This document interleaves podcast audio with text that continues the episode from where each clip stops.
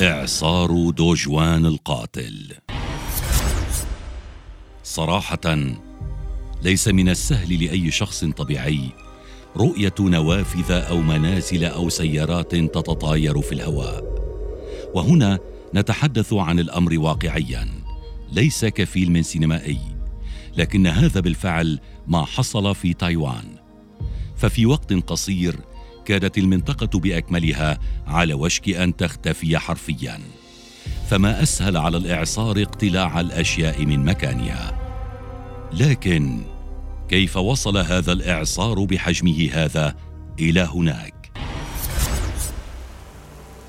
إنه الثامن والعشرون من شهر أيلول من العام 2015 الأمطار الغزيرة كانت قد بدأت في جزر تايوان شرق الصين. وكانت هذه الأمطار حادة للغاية فكانت المناطق هناك تتلقى أكثر مما تمطر في سنة بأكملها. عموما وتقريبا حوالي الساعة العاشرة وخمس وأربعين دقيقة التقطت وكالة ناسا عن طريق الأقمار الصناعية صورا تفيد بأن الإعصار بدأ بشق طريقه نحو جزر تايوان.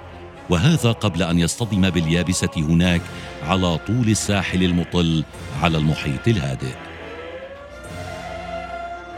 على الفور بدأت عمليات الإخلاء فنزح ما يقرب من 12 ألفا من منازلهم وبالطبع صدرت الأوامر بإغلاق المدارس وإيقاف الرحلات الجوية وأمر المشافي للاستعداد بكامل جاهزيتها. يمكن القول إن عصب الحياة هناك بدأ بالشلل. في البداية انقطعت الكهرباء عن مليون ونصف مليون شخص وبدأت الفيضانات بالتجول في أنحاء المدينة حاملة معها ما يمكن حمله من ماشية وسيارات وحتى بشرا.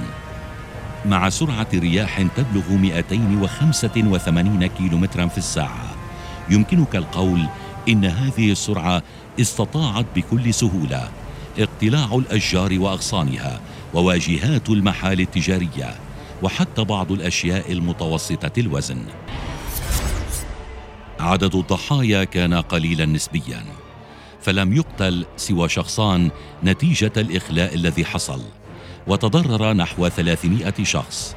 ولكن على الصعيد المادي والتخطيط المدني تم تدمير أكثر من 57 ألف هكتار من الأراضي الزراعية مع مدينة معطلة قابعة تحت خوف الانهيارات الطينية نتيجة الإعصار.